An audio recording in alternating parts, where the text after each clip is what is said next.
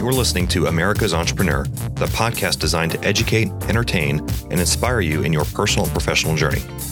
I'm your host, Aaron Spatz, and on the podcast, I interview entrepreneurs, industry experts, and other high achievers as they detail their personal and professional journeys in business. My goal is to glean their experiences into actionable insights that you can apply to your own journey. If you're new to the show, we've spoken with successful entrepreneurs, Grammy Award winning artists, best selling authors, chief executives, and other fascinating minds with unique experiences. We've covered topics such as how to achieve breakthrough in business, growing startups, effective leadership techniques, and much more. If you strive for continual self improvement and enjoy fascinating and insightful conversation, hit the subscribe button. You'll love it here at America's Entrepreneur.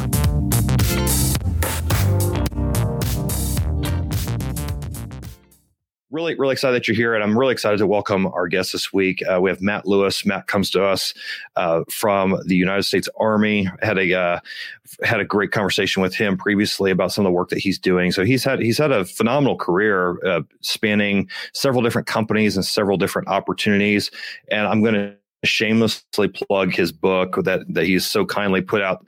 It's called Mission Transition: The Navigating Opportunities and Obstacles to Your Post-Military Career. So I'm incredibly grateful that he's authored that and shared it with me, and I hope that you'll you'll pick it up as well. So anyway, Matt, I just want to welcome you, man. Thank you so much for being here today. Thank you for having me, Aaron. I really appreciate it. Uh, really looking forward to the conversation, and truly the honor is mine. Fantastic. Well, I, you know, I, I love to open up every every one of these with just a quick. Let's do just a quick uh, little little history about who you are. What what it's like. What were you like as a kid? What inspired you to join the military? What what did, what was that whole process, that journey like for you? Sure. Well, I'm the oldest of six kids, uh, middle class, uh, paternalistic family uh, here in Cincinnati, Ohio. That's where I still currently reside. Uh, for me, growing up and uh, being you know the oldest in a, a large family uh, that didn't have a lot of uh, wealth, I knew that uh, my collegiate experience was likely not going to be uh, provided by anyone in my family, and so sure. I, I, did well enough in school and well enough in um, athletics. Um, yeah, football, track among them, uh, that I was getting some looks uh, from some uh, you know fairly reputable schools. I also happened to live right across the street from um, a, gentleman that was uh, American High School Hall of Fame coach and was a huge influence on not just my own father but uh, a good many of my extended family. And he's the one that suggested that I look into the service academies, or that my father had me look into the service academies. And so that was the the seed that was planted and the more I looked into it, uh, the more I saw a couple things. One, for me, it was an avenue to um, number one, an Ivy League caliber education. Number two, uh, a full time job upon graduation, which wasn't a guarantee back in those days. And uh, you know, three, the ability to pick up skill set and, and, lead coming out. So um, you know that that made all the sense in the world to me at the time and um, an opportunity to play football too, which was uh, on my agenda then. That that dream didn't come to pass, but uh, it was at least a bridge to to West Point. Sure. Well, I mean that's a that's a terrific story, and I think there's a lot of people who just aren't aware of the options that relates to service academies and ROTC and some of these other programs that that are available to people. And so, I mean, the way that you articulate that is really, really, it, it's really neat because you, like you said, you're able to you're able to kind of knock knock several things off your list all in all in one shot and it really does. It, it's it's uh, at least in my experience it's been it's been an experience going through going through the military is something that just really sets you up for the rest of your life the rest of your career and kind of helps frame some of the things that you do and the the thought process that goes into that. So like share, share with us a little bit about then your time in and then your your decision to get out. What what was that what was that journey like for you there yeah, for sure. Um, so I was on active duty and I had a long career after active duty, uh, all told, including my time at the academy, about 25 years. So uh, four at the academy, five on active, another 16 in the reserves. Uh, when I was on active, would have been you know 91 through 96 time frame. Uh, this was uh, post first Gulf War drawdown time period. Uh, not a great time to be on on active duty if you're looking to have uh, you know a lot of money thrown at your unit for training purposes and whatnot. Uh, kind of the opposite was taking place, and be, because of that, from where I sat, I, I was in a position in an armor unit. I, I, I graduated as, as an armor officer and uh, spent five years coming up through the ranks there, uh, various platoon leaders, tank platoon leader, scout platoon leader, executive officer, regimental staff, etc. Uh, there just there wasn't a, a real bright future because uh, again, just being the, the, the drawdown army as it was.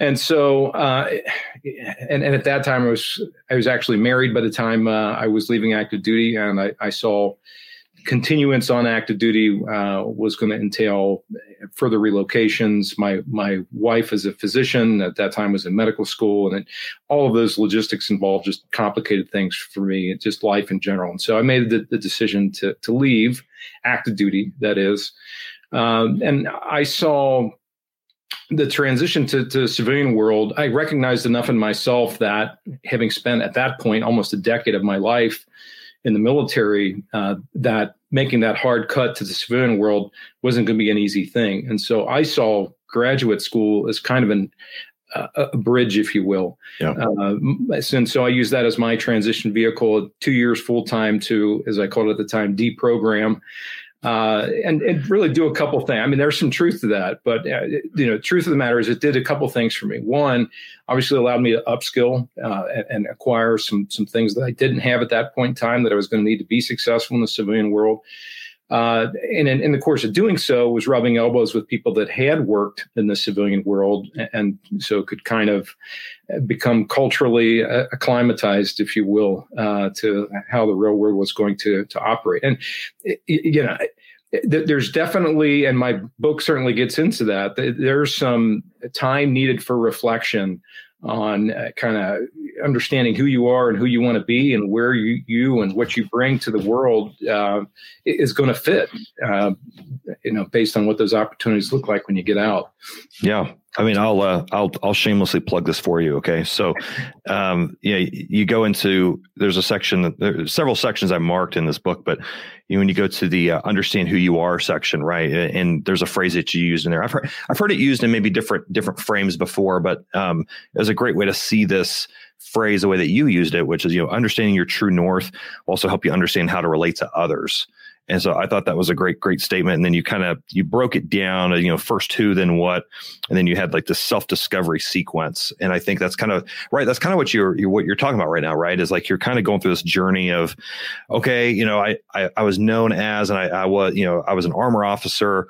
Now I'm in business school and it you know it's given me some time to kind of figure out okay who, who the heck am i you know like what is what does this all look like yeah just some context on that i mean the the book is a product of 20 going on 30 years now of, of experience and not only going through my own journey but helping others make the same journey which is not easy. Uh, when i left active you know there was relatively little. Uh, there was a program by the name of acap army career alumni program. It was in its infancy. It was literally administering your last five days on active duty.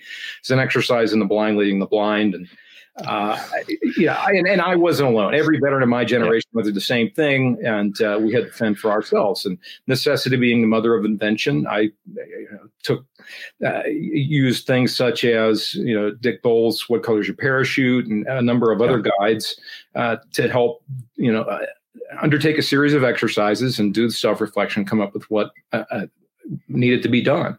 Yeah. And so that's purposely the way that I approach the book. It is a field manual. It is crawl walk around step one, two, three. You made reference to some of the exercises in there. It's purposely laid out that way uh, so that those transitioning from the military can easily adapt uh, to their way of thinking, their way of, yep. of, approaching a problem set, and, and taking that on, doing their own self discovery, uh, and finding out you know where their uh, their proper landing spot is in the real world.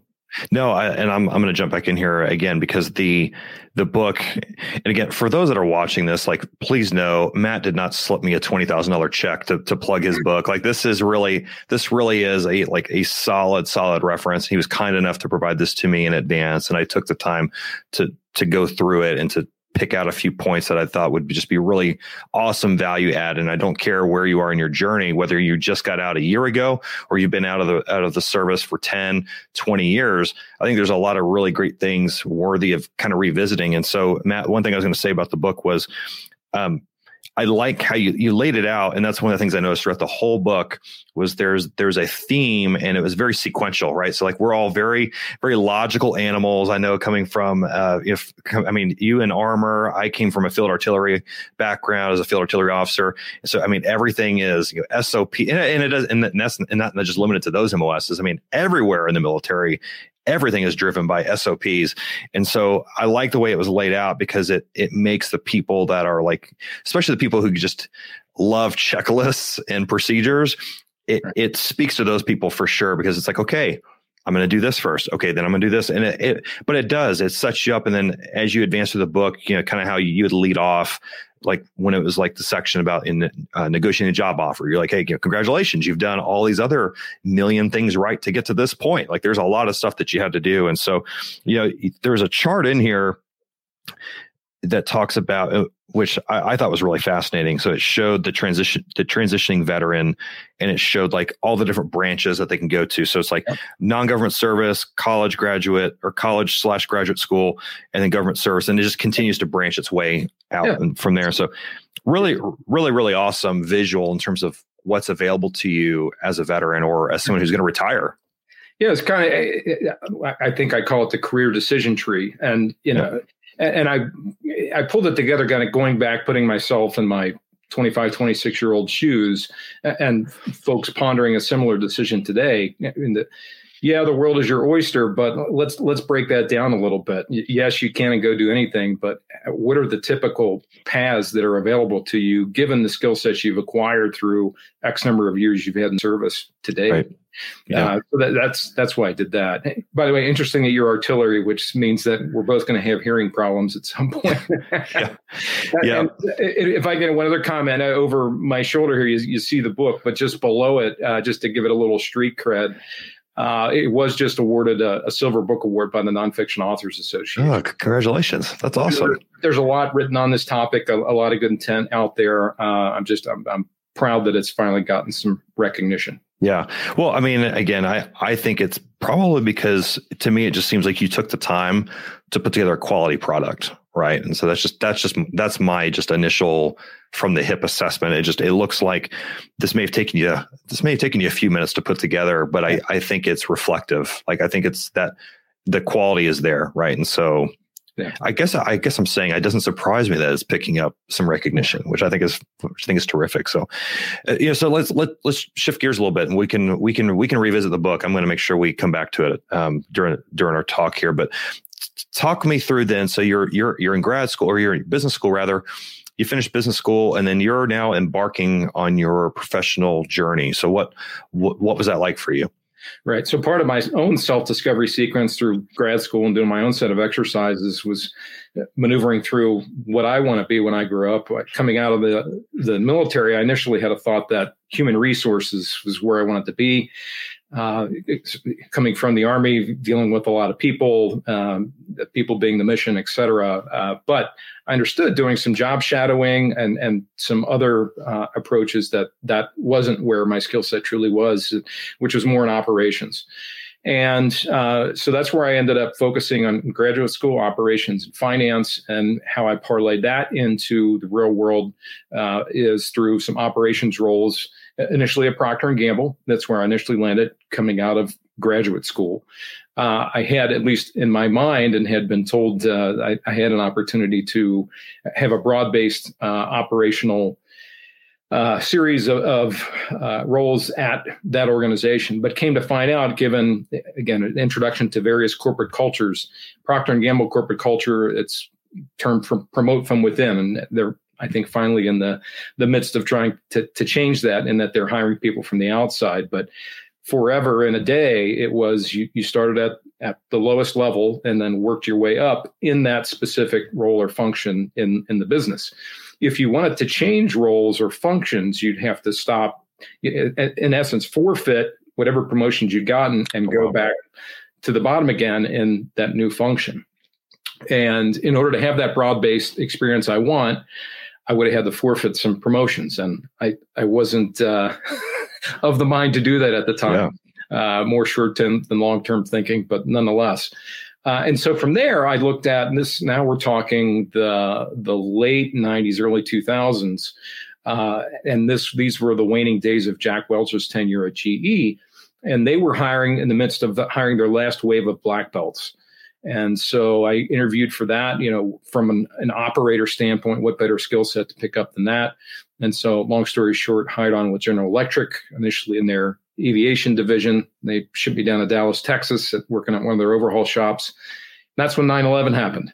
Okay. And uh, you know what happened to the aviation industry? Uh, you know, not a lot of uh, promise there, at least for the, the.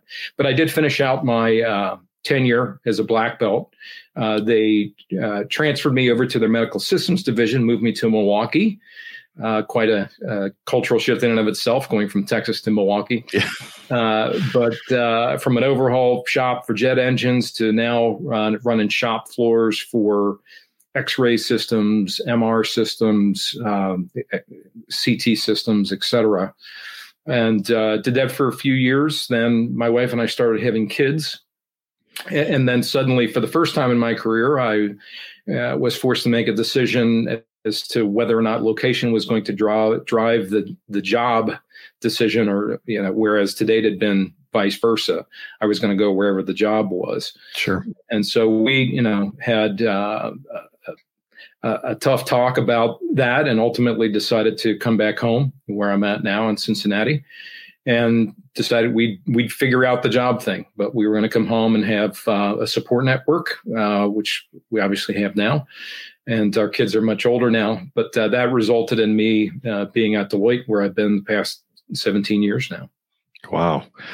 That, that's amazing. And the, you know, what you, you mentioned something earlier you know, when you're at the, I think it was yeah, when you're talking about Procter and Gamble, and so the, and I've seen this in other companies as well, but curious what your thoughts are on the on the mantra that a lot of companies adopt when it comes to hiring with, with from within first and so is there do you feel like there are inherent strengths and we I, I, like there's some obvious strengths and weaknesses to it right but then do you think there do you think there's a a model that works clearly better than the other whether it's hey we're going to look within first, go external second, or do we just go external, or, or we just leave? We we weight both of them equally, and we just allow whoever shows up the best candidate to show up. Like, have you have you seen that play out, or did, like did you do you have a do you, have an opinion on it? I guess is what I'm asking. Uh, I don't know that I've seen a, a blend uh, per okay. se uh, just given uh, my exposure and really the cultural differences between a P&G and G, uh, GE, they couldn't have been more stark. Uh, okay. It was cultural whiplash, uh, as I say, whereas, you know, P&G being very old school, paternalistic, consensus driven. I mean, just to, to play that out, at the time I was buying commodities, plastics. Okay. And uh, just you you the cap on your shampoo bottle if it assuming it's made by P&G. I was buying those for the Globe at one point, and uh, to to simply decide who was going to make those caps for the company uh, required about a dozen different signatures on a purchasing recommendation. Wow. That that's how consensus driven they were in, in that organization. Uh, which I guess is fine in terms of having consensus, but not so great in terms of speed to market. That's why yep. at the time, I, I, think they it took them at least seven years to get products to market. And, and so I, I, I pull I, I spotlight that just to illustrate you know the, the differences that those cultures can drive and, and part of that culture is driven by that promote from within uh, whereas, and as of late, uh, my understanding is they're starting to hire, at least in the executive ranks, uh, folks from outside the organization that do bring in different points of view, uh, different ways to go about making these decisions and taking things to market, what have you. Uh, presumably, that's increased the, their ability to and speed to market for for some of their new platforms. Now, contrast that with my experience at a company like General Electric where uh, man, there are no loyalties, and uh, I, I, don't mean to speak ill of them. It was That's a great right. training ground, uh, but it, the differences in culture couldn't have been uh, more stark in comparison to, to Procter and Gamble. Uh, it was clearly understood that uh, the, the organization managed to the penny to the quarter. And again, you got to consider the the context. This is the end of the Jack Welch era and the beginning of Jeff Immelt. And uh, GE was the, the, star of Wall Street, and uh, it prided itself on that. Uh, it was perennially on the Forbes magazine, you know, uh, best organizations. I forget the, the name of the act, the actual rating ranking that they did, but oddly enough, it was never on the best companies to work for list. Uh, whereas you know P&G would would make appearances there. So just a, a different dynamic. Yeah. Um, and anyway, just, I, I, illustrate those points to uh, to highlight my opinion, I guess, in answer to your question, uh, which is there's there's strengths to both of those things, but sure. but also weaknesses. Yeah, yeah, yeah. No, no, that's cool. That's cool. So then, you know, transitioning then into Deloitte. I mean, you've been you've been with Deloitte for quite some time. So, like, what was your? How did you enter the company? What what have what have been your primary responsibilities, and like, what's what is that? What has that experience been like for you? Yep. So again, I came from GE, and I had in my hip pocket my black belt certification and a, an operations focus. At the time, uh, Deloitte was in the process of hiring their, their own, I think, uh, latest wave of black belts. You know, people that had that certification, that background. So I, my initial entree into the firm was on the backs of those uh, th- that street cred, if you will, and that was the focus of my initial projects. But that very quickly dovetailed into doing M and A and restructuring. I think I did one or two operations focused uh, projects and then I believe it was the Sprint Nextel merger was taking place, and they needed someone with a, a quality background like mine uh, to help them do the, the post merger integration work on when those two came together in 04 or thereabouts. And so that um, ended up, and it's interesting, is one of those uh, career threads, if you will, uh, that has really taken me in a completely different direction than I hadn't previously anticipated and th- that has been just a, a a windfall in terms of my career and trajectory around the firm. I, I was suddenly working uh, around what I, I, believe to this day were some of the, the most intelligent, hardest working, uh, well connected folks in the firm, doing great things not only for the, our clients but but for the firm overall. And yeah. you know, th- those things had been recognized, and those folks gradually got pulled up to higher and higher positions and uh, in in the M and A world, if if you do well and were recognized for it, you would kind of get pulled along uh, with them, and so that's the, the, the goodness that that happened to my career. The the challenge with that uh, given the nature of professional services, especially in the consulting game, is you're spending a good many hours uh, not only at the office but somewhere around the country in someone's else someone else's office. Um, so there's a ton of travel involved. You know, three, four, five days a week uh, is a typical week, and, and many hours whether you're there on the road or or at home. And uh, as my wife and I started to have children, and as they got older, and us making a conscious decision to be, um, uh, you know, involve parents um, and making that our priority, I had to make some career decisions uh, at the firm. And so, as much as uh, you know, they wanted to to continue to pull me upward and to the right, I, I kind of had to make decisions that took me off of that track. But the good, the great thing about uh, a firm as large as as a Deloitte is that you're able to have parallel paths and, and different careers and uh, different roles within the firm. And so I moved from the consulting path to uh, some more internal roles. Okay. And so I, I uh, was working for our CEOs at the U.S. level, and then subsequently at the at the global level in consulting and tax and legal. So it, it's led to lots of wonderful places. I, again, I never would have anticipated back in the day. Right. Well, I mean, it's it's just it's just a testament to how.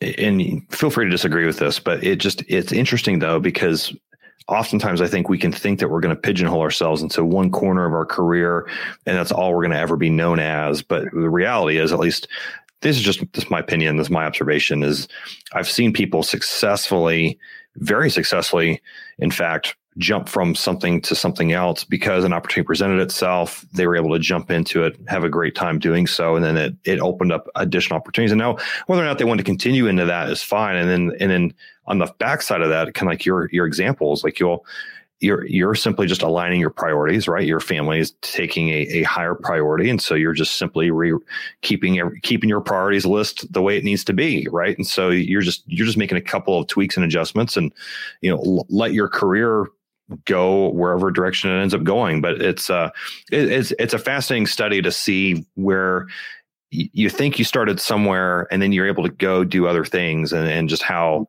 opportunities can just continue to present themselves. Yeah. And and you know, Aaron, the story's not over. I'm uh, I'm kind of in the midst of making another one of the, those pivots. You know, okay. we we refer to the book effort here, but uh, it, it's more than just that book. I, I kind of have real personal passion around uh, really eliminating the civil military divide in the country.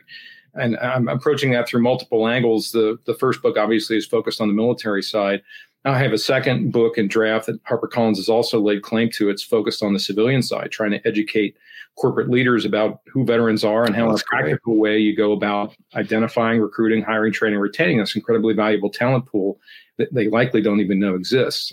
Or wow. at, least, at least studies would tell us. Yeah. Uh, but, even if you do those, uh, there's still a gap in terms of the warm handoff from the services to local communities all around the country. And so I'm a big proponent, uh, advocate for veteran collaboratives as uh, an optimal business model to enable that warm handoff. So anyway, yeah. the, the, the point is, as I've gotten more involved and, and the book's getting recognized and the second book's getting picked up, uh, et cetera, it's leading to a host of other opportunities that are going to lead me who knows where, but yeah, right. uh, it's it's other options that again uh, tied to my own personal passions, what I what I want to do. you know, it, that that's a that's a great word options you're just you're creating options for yourself so it's right. and i think that's i think it's important for people to realize that like they can they can go pursue other things maybe it's in their off time after hours whatever the case may be but there there is there are unlimited opportunities for people and if you just take the time to go pursue those explore those options like you might discover you don't want it, you don't like it. That's okay, but at least you went and explored it. Or you might go explore something else. You're like, man, this is really freaking cool. Like I want to keep doing this. Like this is awesome. So it's like, I, I just think that's I think that's really great advice in in that point. And to your second book, I almost I mean, this book is obviously it's phenomenal. I think that second book could be even more so because you're you're giving you're giving tools to a group that may or may not completely understand or fully utilize or take advantage of in a healthy way the the resources and the the ingenuity and the in the in the drive and just the raw talent that's available in military veterans. And so I think that will be a great, great, great tool to help kind of translate that and put it in the perspective of companies and executive leadership and employers just in general. So I think I, I think that's terrific. So yeah, yeah, you're, you're absolutely right. It's a couple points on that too. Your your veterans yeah. that may be listening. Uh, you know, I would highly encourage you to uh, take advantage of any and all, call it internship, apprenticeship opportunities coming out of the service. SkillBridge, uh, hiring our heroes, anything like that that enables you to get boots on the ground and to some civilian organization to prove or deny your career hypothesis is going to pay huge dividends. My own personal story, my internship during graduate school was an abysmal failure in, in, in terms of uh, you know I thought I wanted to go into automotive. My undergraduate degree was in automotive systems. I went and interned at a, a big three. I won't I won't name the the company uh, auto plant in the greater Indianapolis area. And I learned within just a couple of weeks that no way in hell did I want to work in this industry. Uh, for a number of factors, I, again, I won't go into. So, although that was a failure, it, it totally set me in a, a, direction to where my career is now. Yeah. And it prevented what would have been for me a false start had I not had that, you know, initial failure. Sure. It, it um, anyway, the, the, second point I would make uh, to the, to the point of, and, and Deloitte's been great in, in terms of, uh, you know, supporting my own personal passion projects. That said, you know, I, it's all on kind of my time and my dime, and so in order to create options for yourself you may have to work beyond you know the, the nine to five time frame that the, your day job would have. Yep. Uh, it, it does take work, but the, the the the work has its rewards. Darn right. And no one's just going to come drop it on, on, on your lap either. I mean, if there's something you want to go pursue, you got to go pursue it. I like you'll get me hot on that one because I'm very passionate about that. I could, I could talk your ear off for, for days about that. But, um, but no, I, I want to, I want to shift gears a little bit. So there's another, you're, you're, you're start, I feel like we're starting to go there anyway. So this is kind of, this is perfect. But you know, further, further into the book, you talk about networking, right? So, um, there's a specific chapter in the book called document your network in, which i thought was a really really great read and it's a great I, I think it's a great way to frame the way people think networking because you even talk about in here how you don't say it this way I'm, I'm paraphrasing but something about like networking can be a bit of a dirty word right? It can it has like a it can have like a negative connotation to it and you're you were talking about you know, overcoming some of these negative perceptions and then you get you get down to and this is you you said it so well, and I, and, then I'll, I'll I'll give you the floor, and you can just run with this. But you know, networking is a two way street, right? So, like, talk more about that. Absolutely. So, the, the, those coming out of the military, I think, will uh, appreciate that networking, and uh, I use the the air quotes there. It, it was traditionally viewed as a negative thing. It was viewed as kissing somebody's rear end to get uh, yourself someplace that you didn't deserve or that you didn't earn. Uh, but you know, you, you kind of have to put that aside when you enter the real world because networking is just it's the way the world works. The difference is it's not a, a one way street where you're kissing someone's rear end to get ahead. The proper way to view networking is that it's a mutually beneficial exchange. Now, initially coming out of the, the service, if you're coming from the military, you, you may not have a, a, lot to offer. But that said, it shouldn't prevent you from offering at the end of a, a conversation with uh, a, networking target that you're speaking with is, you know, this is great. This is very helpful. Is there anything I could do that could potentially help you? Um, you know, and, and but as you get older in uh, places like Aaron and I are in our careers, it's absolutely something that you can do to to help give back uh, as much as you would want to ask for something uh, from the other person. Yeah, no, it's it's a uh, it it's something that I think is just so important, and I and I and I think you hit it on the head because it's so. I think it can be misunderstood, right? And and I, I think it's important to clear that up. And what there's been one thing that I've I've encouraged folks to do in this this only works if you have a good time horizon, and this can this this applies whether you're in service or if you're out of service. It doesn't matter if you're civilian or or foreign military, but you know, setting up informational interviews so it, th- that's not networking. So to be clear, but it, it's a it's a form of networking for yourself in terms of if you're if you're looking at maybe tasting and trying something else. And yeah. at the end of it, you know, especially again, if you're taking if you're taking away all the potential issues that somebody would have because they don't want to feel pressured to make a an opening for you. They don't want to feel pressured to have to do anything. So if you if you de-risk it for them and you're like, hey, you know, I've always wanted to learn about what it's like to work at a big consulting company. Do you do you got like 20 minutes, Matt, that I could talk with you and just I'd like I'd like to just understand a little bit about what, what you do. It, you do it right. You you're going to have some amazing conversations. And then That's to right. your point, to your point just a minute ago, then you're you might ask, well, hey, is there something you're looking for? Like, are you are you in the job market? And and so it might create opportunities. You know, you may you may have an opening, or you may have a buddy across town or another part of the country. And so you just you never know where those things lead to, and, it, and it's a great way for people, especially if they have again if they have time you're able to de-risk it for the person that you're approaching. Right. But that's that's just that's one technique I've seen people use yeah. very very successfully to land in some really awesome places.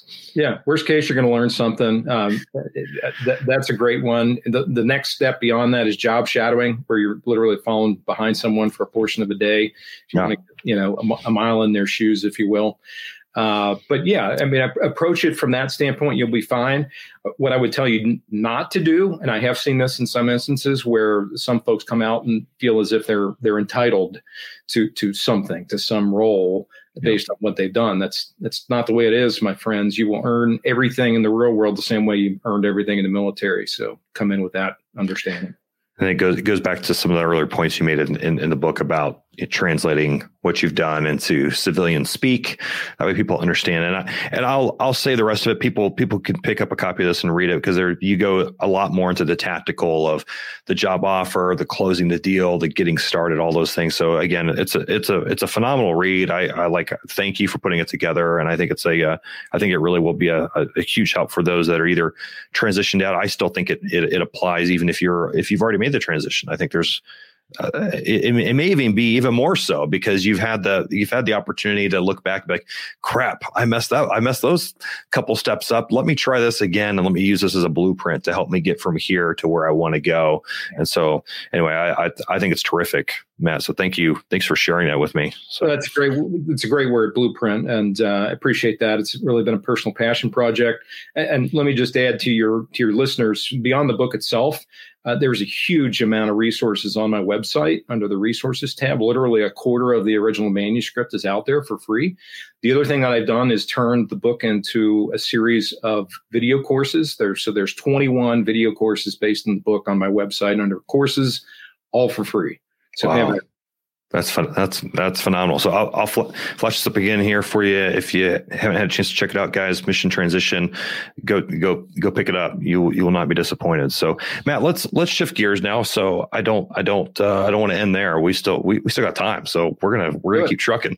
So Let's talk now a little bit more about the consulting world, right? So you've been in the consulting world for a number of years. You shared with me an example of you know how you're able to kind of parlay some of your opportunities into into other opportunities and some of the decisions you made. So for those that have always been fascinated by the prospect of working at a consulting firm, what like what are some things that people need to know? Things that you would what are some of the some of the great strengths or some of the and some of the like the things that you may may need to like be aware of Sure. Um, and, uh, and, again, not to comp- continue to point back to the book, but I do tease out some of these professions and some of the, the skills that are needed in there, or challenges, whatnot. So you'll find some of that in the book. But sure. Uh, I guess let me start on what, what some of the perils are. I, I'd mentioned the, the nature of the consulting business involving uh, significant amounts of travel. That's obviously changed in COVID world. Uh, what it'll look like uh, when we come out of this thing remains to be seen, but I, I suspect it'll still involve uh, a decent amount of travel. There's just nothing that replaces the the face to face human contact, and when you're making you know large changes in uh, at, at, an executive level in the business world, it typically requires that in person uh, situation to to make sufficient uh, degrees of progress. Yeah. So, uh, w- what are you as a consultant? You're uh, you're working as a member of a professional services firm. You were hired to help organizations solve completely complex projects that they couldn't solve themselves. Uh, if they could, they wouldn't be hiring you. So first understand that the work isn't easy and always tends to be complex. Also understand that your clients, I mean, put yourselves in their shoes. If, if they could get it done themselves, they would. And if they didn't have to pay you, they wouldn't. So you're kind of under the gun from the get go uh, to, to get things done as effectively, efficiently as, as possible and as high quality as possible. So there's quite a bit of pressure just in general uh, in the profession beyond the fact that you're constantly traveling and on the road. Uh, that said, it's also very personally rewarding. I mean, some people love to travel, so it's it's great. It's right up their alley, and uh, as long as you make you know whatever agreements you need to with your your better half and with your family members and what what have you, that typically becomes the challenge. Uh, but yeah, it's it, the other really rewarding thing is not only seeing your work come to fruition, um, and I'll just I'll tell a quick story just to yeah, sure. my corporate uh, environment from the, the consulting skills. Uh, the other in the consulting world, at the end of the day, your your the nature of these projects tends to have a large impact, and so the result many times you'll see right on the front page of the Wall Street Journal. So that's pretty cool uh, in terms of immediate feedback of, of the work that you see. Now, you won't be named by name sure. more times than not, but you at least get to see the, the fruits of your labor there. So for, for me, one of the big differences between kind of working in, in the big corporate environment, uh, you know, the P&Gs, the GEs, and, and, those like them, as an employee, many times organizations that large, they take on a, some level of bureaucracy. Just the the the nature of the beast. And so while you at whatever level you're at in the organization may have a great idea, that idea has to go through its proper channels and be vetted and you know has, it struggles to see the light of day. I'll just yeah. put it that way. Now suddenly I, I found myself and when i initially started consulting one of, one of the very refreshing things was i was putting forth similar ideas similar thought patterns in approaching these business challenges. But now suddenly because organizations are paying to have me there and to put forth uh, you know approaches to their problems that they've been struggling with it, it, they were all ears and they were suddenly implementing these. Things from just a very personal rewarding standpoint it um, you know reinforce my own ego. You know i'm, I'm not crazy and uh, what i do have to say does offer some value. Uh, so that was personally rewarding. Yeah no, it's it it it's funny. So I like I do consulting not nearly to the scale like to scale like Deloitte, McKinsey, all these other big names, but I I get what you're saying with like you know you're presenting ideas or a methodology or a framework with which you're going to approach a problem, right. and it's it's amazing because you know what what you what you say matters right what you're or or if if it's not your idea originally you're you're at least facilitating those discussions and helping kind of draw draw to a conclusion at some point. So, like with with your experience, are again, I'm I'm asking for the benefit so those because there's a lot of folks out there just genuinely interested in like, okay, what what is all this crap like? What is it like? Like, what is what is the inside? So, are you working on projects as a team? Is it is it solo work? I know it's generally teamwork, and then with that though like what's what's an example of a project i mean obviously uh protect protecting people's identities but like what what's an example of of, of a typical project which i know, know there's no such thing. yeah, when you when you're coming up through the ranks, uh, the the work takes on uh, multiple nuances, and uh, it really it, it kind of parallels the the career path. And when I say career path, I mean uh, you know you can decide to focus over time on a given service area, whether it's finance, marketing, operations, what have you, and or a specific industry say you want to focus on oil and gas and energy or healthcare or banking or whatever it is. So there's kind of a matrix, if you will, uh, about the, economy in general, uh, but also within whatever organization you're in, they tend to be mapped similarly. Um, uh, so anyway, the, the work will vary. To your specific question around projects, you know, my um, initial project was probably about six months, and it, the, the, scope of it was to help uh, overhaul uh, one of the Air Force's uh, repair places uh, out in Oklahoma City. Uh, and it was part of a, a combination of, of firms. It was Deloitte and a number of others that, that, that went in and pulled this thing together. And so, you know, it, it would involve. So, uh, one, I was traveling um, and, you know, living out of a hotel four or five days a week. Uh, you'd be at the client site, you know, first thing in the morning, typical business hours. Uh, although, uh, you know, a good many days you'd uh, be working either at the client site late hours, or you would go back to the hotel and continue working after hours. Because after all, you don't have uh, you know family and other things that you're going home to. Every right. pretty much everyone is, is, traveling and on the road, and therefore, at least theoretically, available beyond your your standard nine to five business hours. So there there do tend to be extended hours and, and, and time uh, put forth. So that that's example of one project. There's another example, strategy projects where there's less of a tangible uh, product, if you will, tend to be much shorter duration, much higher burn. I, I did a a global uh, supply chain strategy project for big organization won't name the name on the east coast. Uh, you would know exactly who it is. Uh, but literally did it in less than six weeks and we had to have boots on the ground in every single continent and their their different supply chain sites. I, I, have never pulled so many all-nighters within six weeks as i did on that project. Um, part of it is because uh, the, the, way, the nature of competitive service, uh, professional services, we've all kind of bid ourselves down to doing the same work. The work doesn't go away, but doing for less dollars and less time. That's the way we, we tend to, to win things these days. That puts the pressure, though, on those of us actually charged with doing the work. And uh, so yeah. it, it, results in um, really a number of weeks that weren't exactly the funnest in my career, but th- that's kind of it some of the difference in the yin and yang. Now, I'll contrast that. Those are consulting. There's different divisions of professional services firms, like the one I'm in, where you know we do people's taxes, both on an individual sure. basis as well as corporate taxes, and that work tends to take on more of an annual. Uh, standard course, if you will. Okay. There's standard, standard, forms that need to be uh, fulfilled or produced on a regular basis that obviously amps up on a, on a quarterly basis, certainly on an annual basis.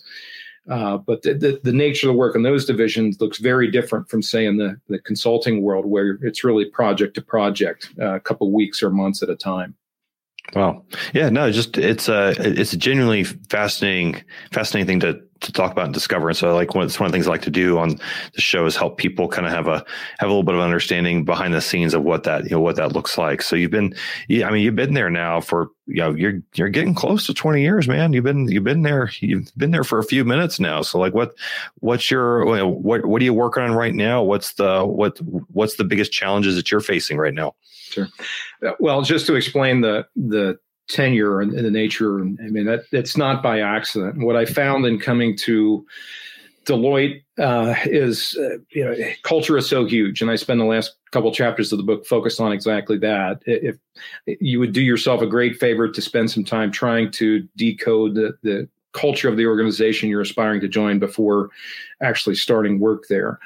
Uh, and I, I, I, learned through my experiences at, at P&G and GE to do exactly that prior to coming to Deloitte. And so I, I found that the culture here to be as close to the culture in, in the military and joining it that than I'd had since I left the military. And that's was one of the great things that I really enjoyed coming up through the ranks in the consulting business. Um, so to, to, circle back to your question, so the, the consulting ranks, working for CEOs at um, uh, various uh, levels at, at, the U.S. and then at a global level for consulting and tax and legal. Uh, what led to my current position now, I'm back in the U.S. working for the, the tax business. Um, the, again, the tax business, and God love them, these are experts and, and, can quote all of the rules and regulations for every single country of the world, know it by chapter by verse, and that's just not me. Uh, what I what I do, my strength is I I can manage projects and and so whereas they they don't do that and would choose to not do that and so they they want someone like me to come in and help them manage their most complex and global projects that they have uh, and, and so that they can go do their technical expert work that that they need to do and help the clients and i'm kind of uh, behind them helping make sure the, the left knows what the right's doing on a global basis and keeping things coordinated so w- without boring you on all the technical details that's kind of what i'm doing in, in our us tax business these days Wow. Yeah. Well, and it's it, it's that time of year too. So it's uh, I'm, I imagine you're more than just a little bit busy right now. They're all good problems to have, right? Yeah, for sure, for sure. Well, you know, as you as you look back in your career, like what have, and you may have already mentioned it, and if so, that's okay. But like, has there been a moment in your career where you just you really feel like things just really made a lot of sense or you you got tremendous amount of clarity as to where you were headed personally and and and professionally like was there a moment i mean did it come as you're like writing this book out and like kind of articulating all that like what like what what was that moment for you when you're just like you know what i feel like i'm doing exactly what i'm supposed to be doing right now I, there are two two times I'll, I'll call out. Uh, first was you know soon after I joined Deloitte, and you know I'd mentioned the the cultural dynamics aspect yeah. of the firm, uh, but more than that, uh, doing work that uh, applied exactly to my background and, and what I'd done, so I could apply my technical expertise, and more than that, working in small teams as you are uh, able to utilize my my leadership skills from the military, where again you're used to working in, in small teams and helping lead a team and influence others in accepting the solutions that you're trying to to proffer them. Uh, so that was one where everything kind of congealed. I look back probably within my first year or two in the firm. Um, I, I, just there's a mental picture I have. Uh, we are home here I, on a Friday or Saturday, and my one of my oldest, uh, probably second, third birthday thereabouts, and just looking out and giving a toast to everyone, just feeling that you know all is right with the world. This is kind of the the way things ought to be. Well, you know, fast forward, and you know, I made reference before about you know additional work uh, getting additional options. And you mentioned the book efforts and I, I felt exactly that way in the process of, of pulling that that first book together. And, and truly the the scope of of the first book is really just the first half of the book that I intended to write. But as as I got through the book, uh, a mentor of mine said, "Wait, wait, wait, stop here. this is one book. There's a there's a different book here." So really, these two books uh, are what I intended the original one book to be. But anyway, in the in the midst of of doing all that, I I, I found myself, and and I am I would be the last person I'd say that, would be at, this point an award-winning author. I I got a D in my freshman year in English. I'm I'm as surprised as anybody. Uh, that's awesome. But, but but that's it. You know, putting all that behind, I just felt kind of at one uh, seeing the, this problem for what it is, but uh, over time and working with individuals, kind of seeing a way forward and through this all, and having the the passion for getting this solution, as I saw it, into the hands of people uh, that are going to make a huge difference in the you know the next generation of, of workers in, in the yeah. workforce. Uh, th- that's kind of the, the next point in my career where things just really came alive and felt unified. It's just it, has got to feel great though, doesn't it? I mean, it's just it's a great it's a great feeling, and I and I so I'm I'm making this point on purpose because guys like you and I and, I, and I'm I'm going to take the liberty of kind of grouping us together, and if not that, you know, you can you can say no, but you know, like we we strive to have challenges in our lives. Like we like to tackle problems and things. And so I'll I'll I'll I'll own this one actually. So my tendency can be once I've achieved something, I'm on to the next thing. Like I'm just like, okay, I just completed this race, this project, this whatever it may be, right? And then and not taking a ton of time to recognize what that achievement is because I'm so focused on like, okay, well, that was good enough today. It ain't good enough tomorrow. Let's go. You know, and so I I just think it's so important. That's why I like to talk about that sometimes with people because it's it's important, and I think that we take the time to slow down every once in a while and just acknowledge what a victory looks like because we get so we're so focused on process process improvement continuous improvement you know setting the bar higher and higher and higher and all these things and so that's all good but it's important, I think, to just emotionally allow yourself to feel those things so that you're able. I, I, think it helps give you fuel for other other moments, and I think it also gives you the opportunity to like to look back on that achievement and let it stand on its own, right? And so you're, I think you're spot on, Aaron. And yeah. it, this has been what you said is, is, exactly me, much to my wife's chagrin. Okay. Uh, what and you know, I personally struggled with this. The old "good, better, best, never let it rest." To your good gets better and your better gets best. That was kind of my mantra coming yeah. from life. But I, I, read something recently. I'll just share this with your audience. It, it may help others that have the same burden. Um, a, a, great saying: uh, "Better is better than best." And the point is, uh, since you know you, you'll never reach the, the precipice per se, that the focus should be on the continuous improvement aspect. So never be satisfied with what you have and continue to improve it, but never try to kill yourself to the point where you know you, you have to uh, be at the top of the mountain per se. Yeah, it, no, it's it, it, the old you know it's a journey.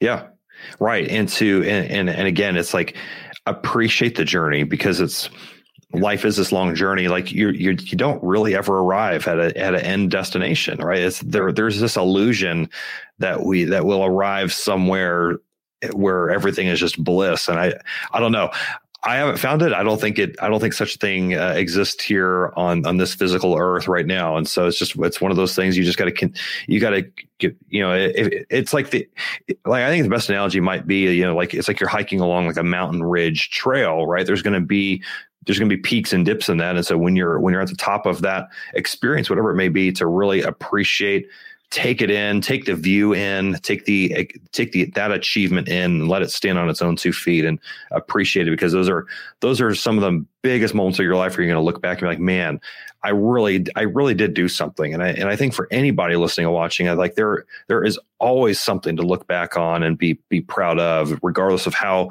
psychotically driven you might be. Um, and you're constant. I mean, like Matt, no joke. I mean, I finished I finished a triathlon one time. So I finished Ironman 70.3 Galveston a few several years ago.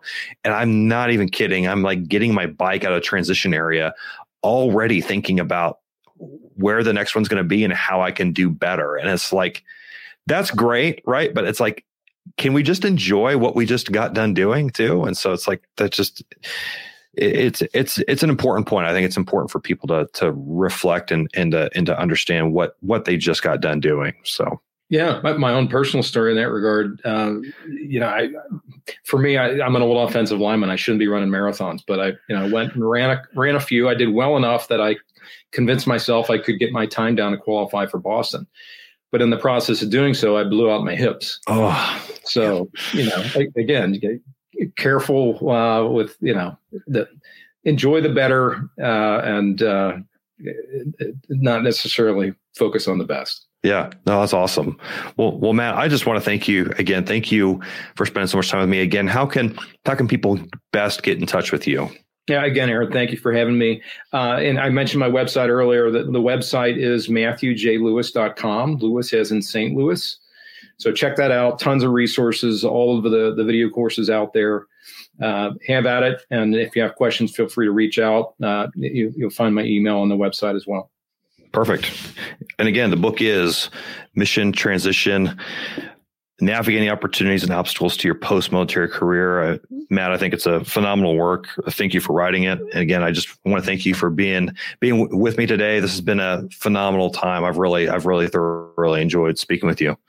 Thanks, Aaron. I've really enjoyed it too. Thanks for listening to America's Entrepreneur. If you enjoyed the show, please leave a review or comment on your preferred social media platform. Share it out with friends, family, coworkers, others in your network. And of course, you can write me directly at aaron at boldmedia.us. That's aaron at boldmedia.us. Until next time.